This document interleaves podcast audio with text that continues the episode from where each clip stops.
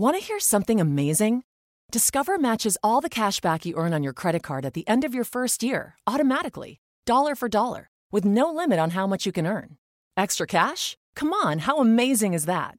In fact, it's even more amazing when you realize all the places where Discover is accepted. 99% of places in the U.S. that take credit cards. So when it comes to Discover, get used to hearing yes more often. Learn more at discover.com/yes. 2020 Nielsen Report. Limitations apply.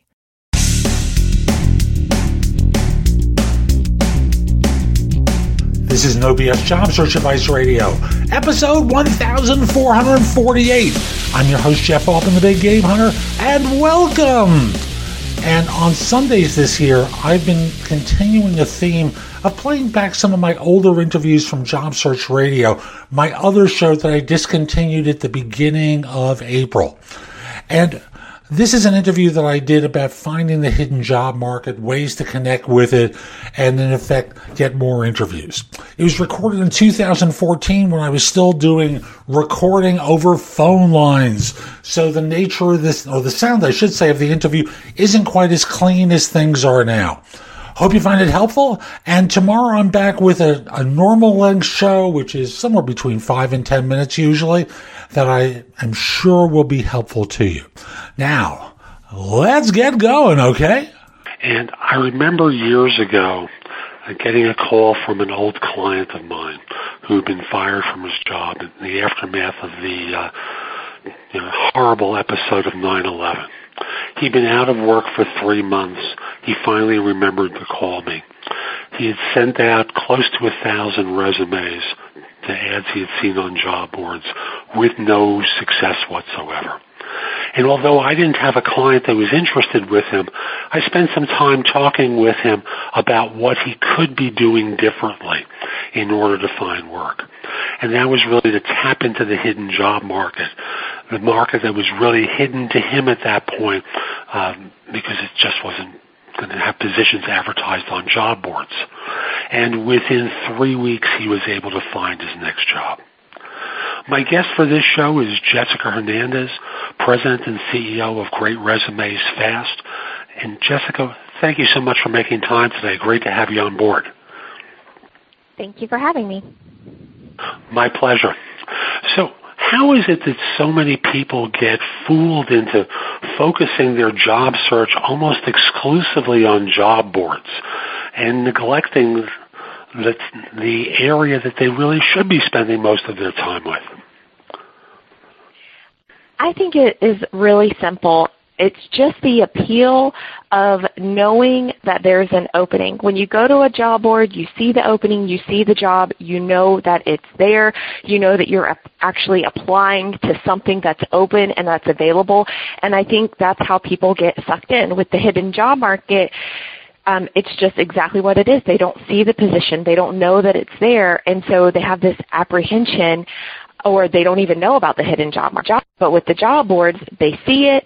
They think that it, it's real, it's there, and so they just get sucked into applying to them.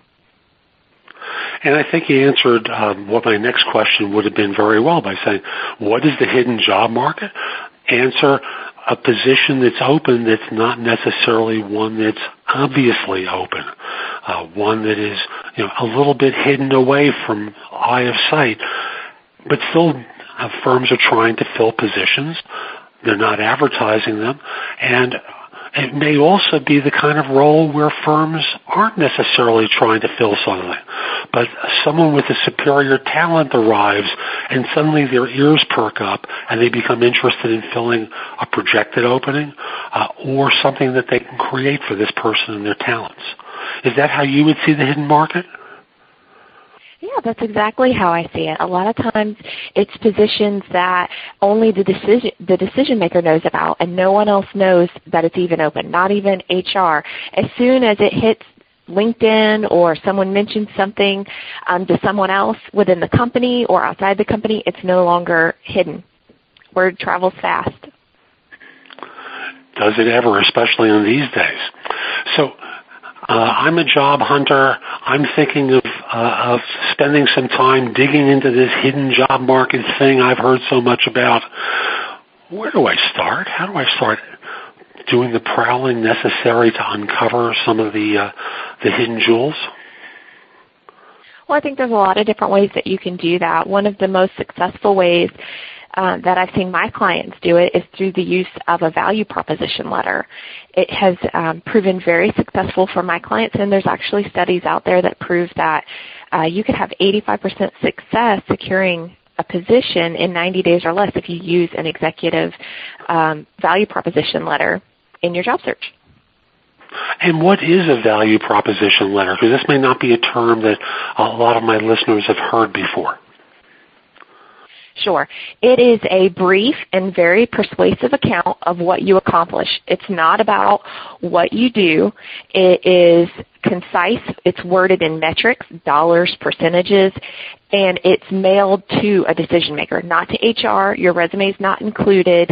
We actually, the ones that we write for our clients are 150 words or less. They are very to the point, and they answer questions like, why should that decision maker invest their time in talking to you, why you offer value to their company, what's in it for them, and what makes you so special. Those are the types of questions that we answer on a value proposition letter. I love that 150 words or less. It's like the Twitter of cover letters. You know, very short, to the point, communicating, you know, very specific, great information. So what, I know you said a couple of things that should go into a value proposition letter. Could you, from the top of your head, give an example of what a value proposition letter might sound like for someone? Sure. Here's a good example of one that I did seeking out some executive level clients recently, and it'll give everyone a really good idea of what I'm talking about with conciseness. I start off with a question. I say, are you looking for a $100,000 to a $1 million plus position? Well, as the president of Great Resumes Fast, my team and I have helped thousands of executives secure interviews with our value proposition letters, executive resumes, and LinkedIn profile development services. Here are some of our results. Then I give three very quick, metric-driven bullet points. We have a 99.6% interview success rate. We've shortened job searches from 9+ months to 3 months or less. And we can secure interviews for some of our clients in 2 weeks or less. So I'm using metrics to support the results that I've achieved, and a job seeker would do the exact same thing. They would ask a question that is a need that the company has, and then they would give 3 points to validate or make their case for how they can meet that need. Very clever. And thus, that opening statement or question that you had, does that become the subject line of the email that's being sent? I'm trying to be specific so my audience knows exactly what to do. Sure. If you're doing it in an email, absolutely, it could be the subject line. We recommend that you direct mail them, that you actually find the decision maker's name and their mailing address, and you actually mail a copy of the letter to them. Fascinating. There is a thing called mailing these days? My goodness, I'd forgotten all about that. And I'm not trying to be facetious. You know, judging by my inbox, I'm getting 400 emails a day and next to no resumes or value proposition letters sent to me by U.S. mail. So it's good to hear that there are techniques that are still effective that don't involve email. So it's mail this to them. What sort of paper? Is it like in the old days where you have the matching envelope and paper that's sent to someone, or do you recommend something different? No, here's something that's really fun. We do it on really nice cardstock paper. So if you went to your Office Depot or your Office Max and you got their fine linen resume paper and the matching envelopes, yes. But here's the cool thing. Instead of printing out the address, you want to look really professional, right? So we think, okay, we're going to print out the address on the envelopes. We're going to send it. It's going to be a really professional presentation. That's great, but that is seen as spam. And they just chunk it right in the garbage, or they pass it on to HR.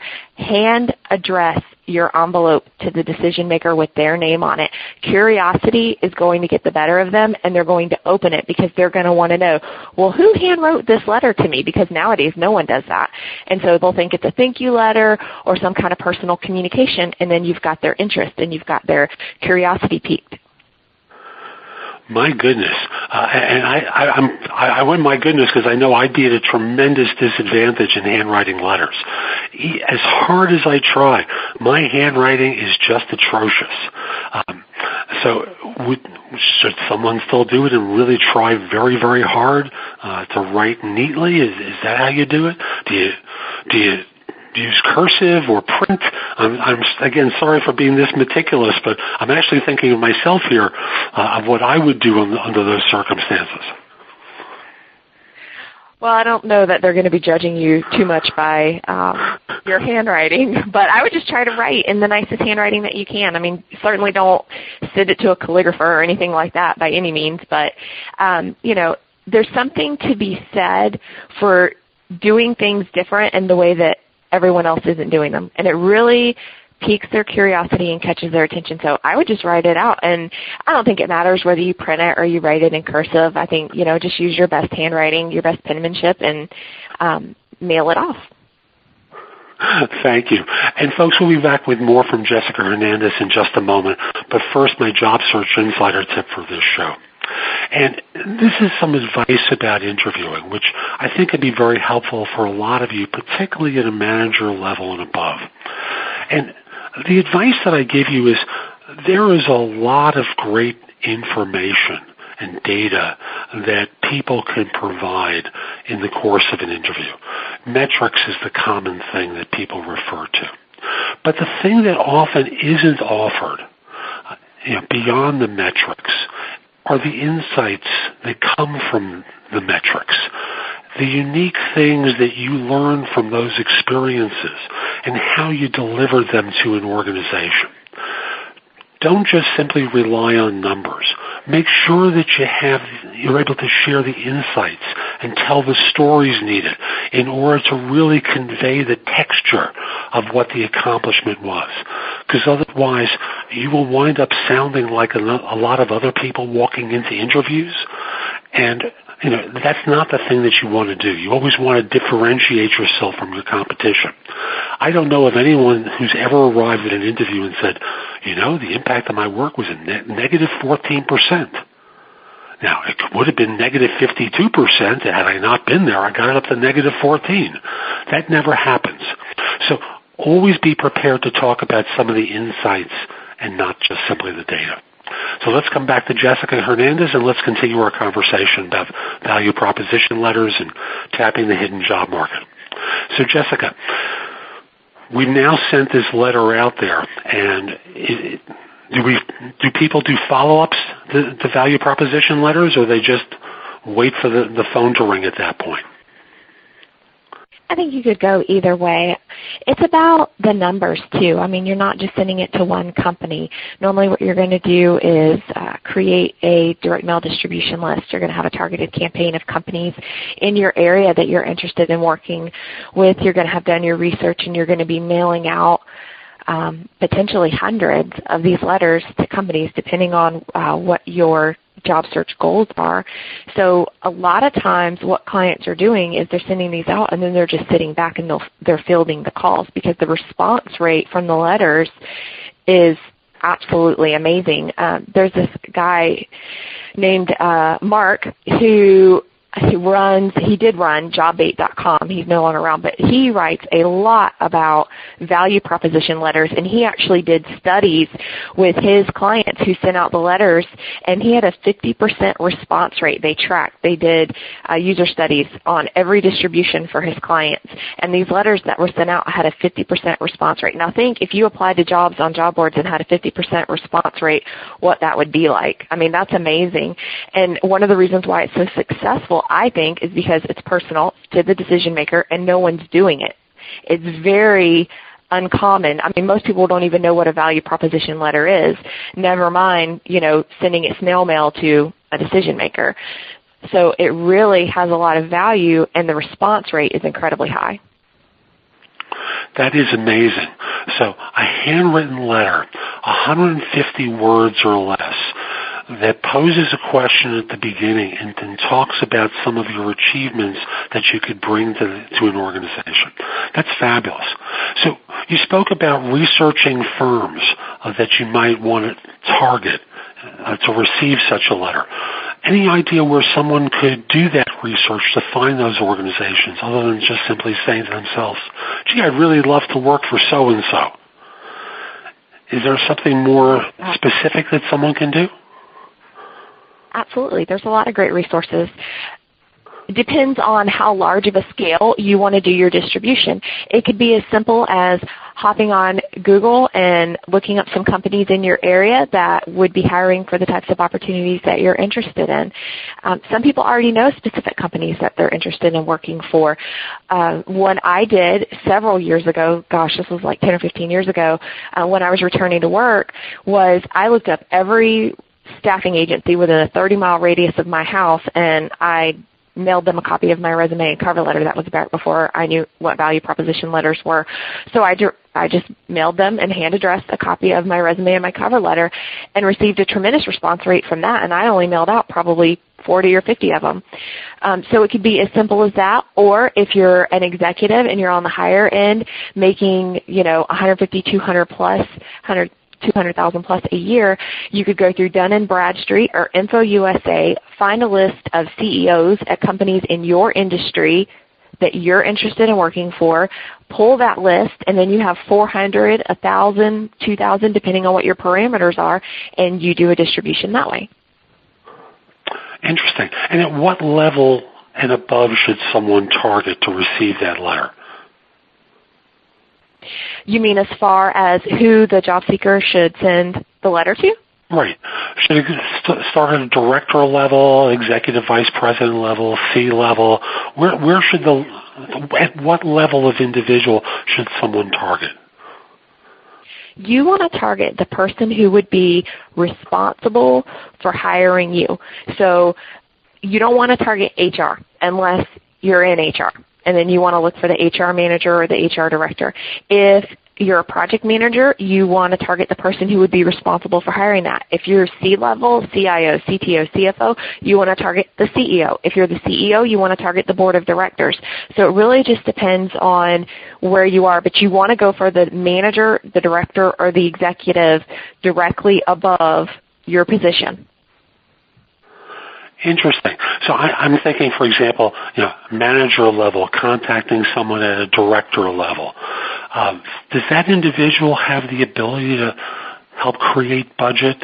Although with this, we're recording this in October, and this is a time of year where budgets are being finalized.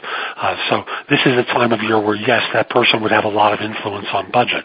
But I'm thinking also about May, which is a time where budgets are already cast in stone.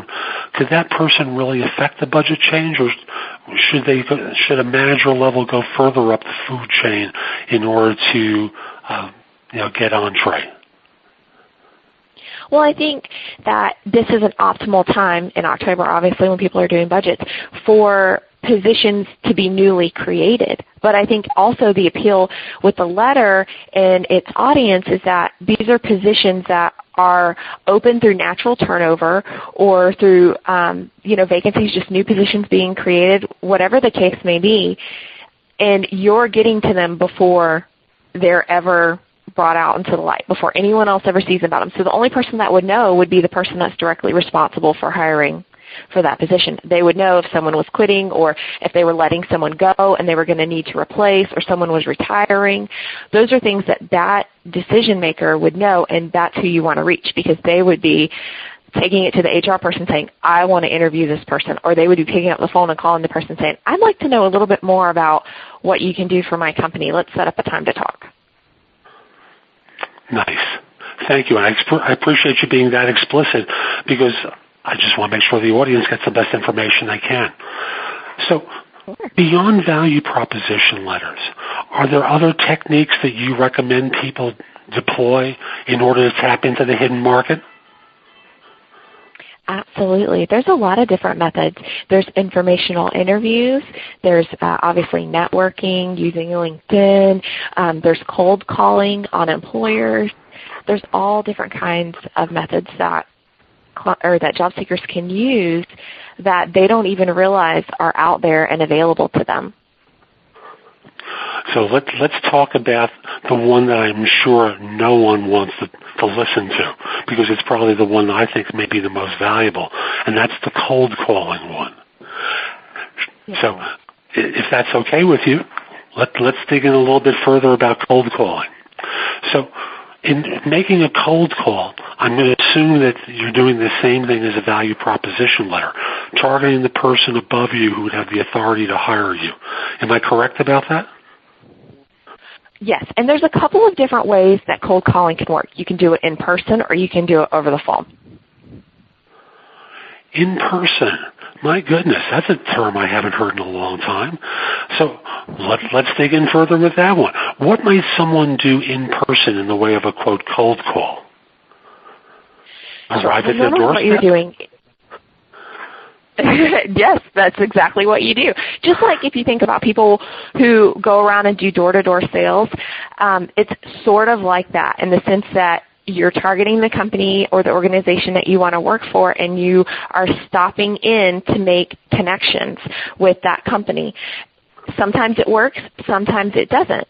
It's not as effective as sending out a value proposition letter, but it can also get you contacts that you may not have had otherwise. And a lot of it depends on where you're located, the types of companies that you're targeting, and how big the company is. Because if it's a really large corporation, the chances are you're going to meet a secretary at the door. But if you're not targeting, you know, a Fortune 50 company and you're targeting a smaller local business or even a regional business, you might be able to walk into that business and speak to a manager or speak to a business owner and open doors that way. Yeah, I agree with you. As someone who lived in New York for many years and worked in New York for many years, the idea of stopping by a business in New York, you never get past security, especially in the post-9/11 era. You're stopped at security. Does she know that you're here to see her would be the next question. When you say no, what is this in reference to? I can have something delivered to her, and you're escorted out the door. But you're right. A smaller to mid-sized business, it can be a great tactic for because they can see how well you look. You obviously need to be prepared to have that conversation in more depth about what you want to do, what you're capable of doing. And before I get presumptuous, when someone comes out to greet you, what do you say to them? I think I know what I would say, but what would you recommend that a job hunter say when someone actually does come out and greet them? Well, you want to have your elevator speech ready. I mean, you want it to be conversational. I mean, I wouldn't make it super formal, but you want to make that connection, and you want to say, you know, hi, my name is James Smith, and this is what I do, and I'm just stopping by to see if, you know, what I do and the value that I offer, what I've done previously, would be of any benefit to you and your company, if you have any openings. Or if you want to go an informational route and you don't want to just drop in and ask about job openings, you could say, you know, I'm in this industry and this is the type of work that I do, and I see that you do it, and I was wondering if I could just have 5 minutes of your time to ask you some questions about your success in the industry and what you feel makes someone successful in this industry. I'm trying to gather information for my career and for my next career move and where I want to go now, and I just really admire your organization and what you've done here, and I'd like to take a few minutes to discuss it with you. Most people have no problem sharing their opinion or their advice when they're asked. So you may want to take that approach if that's more comfortable for you than just coming out and saying, you know, hi, I'm so-and-so, this is what I do, I'm looking for a job, do you have anything? And that approach also works, and it's the first approach, not the, hey, I'm looking for a job approach. That can work so well in a phone call where someone's getting on the phone, calling the appropriate level individual. Even if you're leaving voicemail, which I always encourage people to do, leave the voicemail, because obviously if you don't leave a message, you'll never get a call back.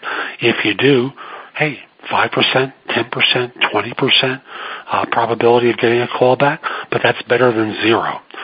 Yeah, I could see leaving that kind of a message for someone as being very effective in getting a result and a response back. And even if you say something to the effect of, "Can we schedule a few minutes of time to speak about it?" You know, I could see that working. A dumb question that just popped into my mind. With the pervasiveness of Outlook and the ability to do calendar scheduling through Outlook, would you suggest that people try to send an Outlook invitation with an explicit description about what the purpose of the conversation would be? Or do you think that's just way too presumptuous?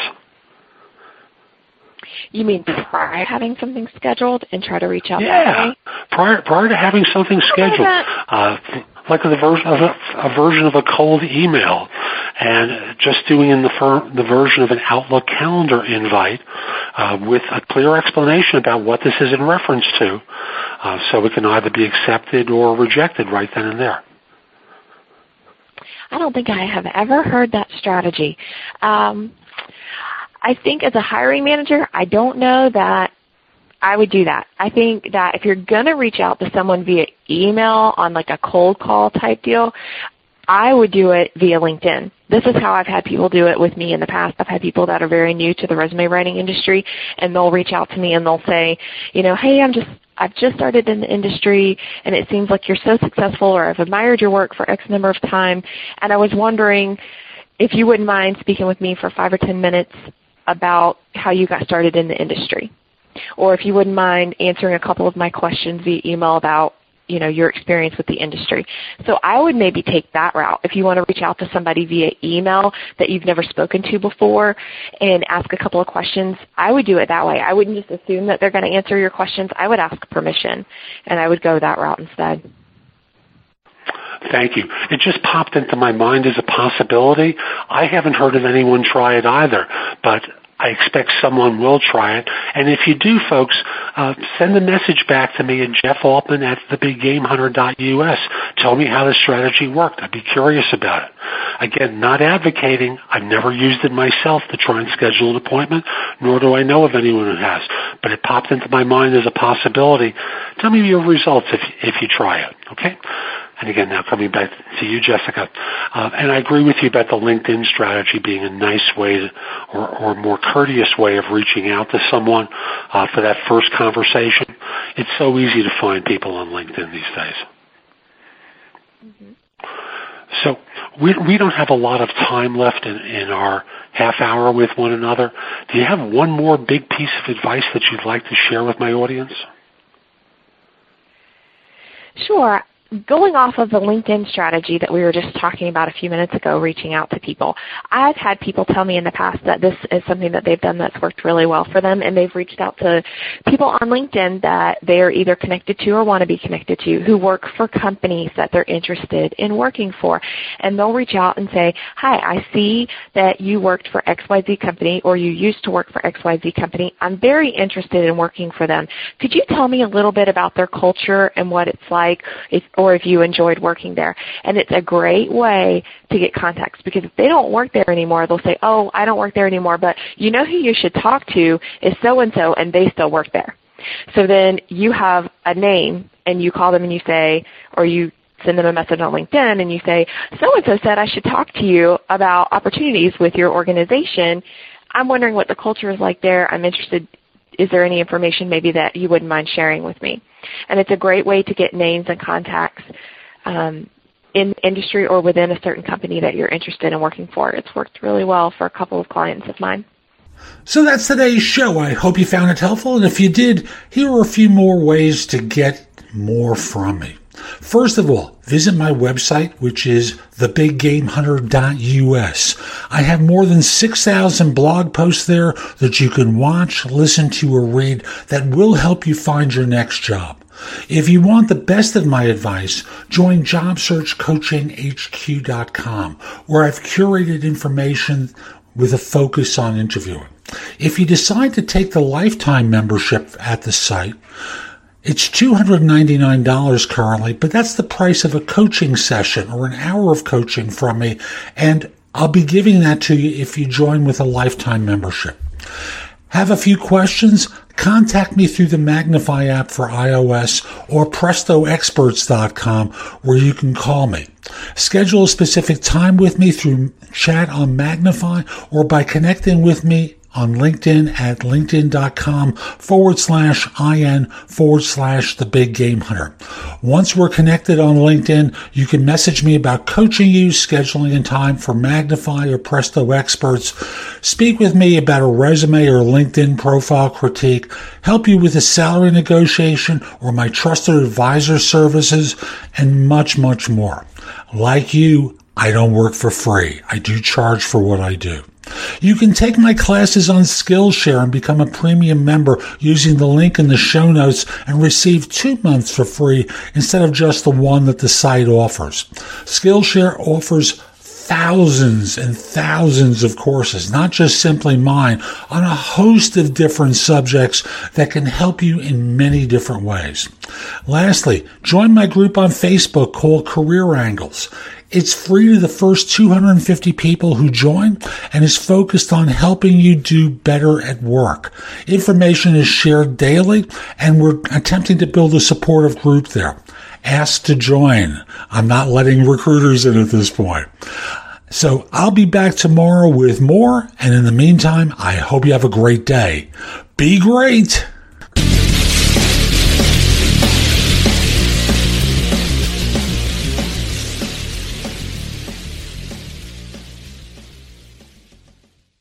Ace is the place with the helpful hardware, folks. This Thanksgiving, think outside the oven and get Thanks Grilling with Ace. Get a new grill and choose from top brands like Traeger, Weber, and Big Green Egg to add even more flavor to your Thanksgiving turkey, side dishes, and desserts. Plus, right now, get free assembly and delivery on all grills and accessories $3.99 and up. For the best help on the best grills, stop by your local Ace and get Thanks Grilling. Ace Rewards members only through December 24th. See participating stores for scheduling or exclusions. Ace is the place with the helpful hardware, folks. This Thanksgiving, think outside the oven and get Thanks Grilling with Ace. Get a new grill and choose from top brands like Traeger, Weber, and Big Green Egg to add even more flavor to your Thanksgiving turkey, side dishes, and desserts. Plus, right now, get free assembly and delivery on all grills and accessories $3.99 and up. For the best help on the best grills, stop by your local Ace and get Thanks Grilling. Ace Rewards members only through December 24th. See participating stores for scheduling or exclusions.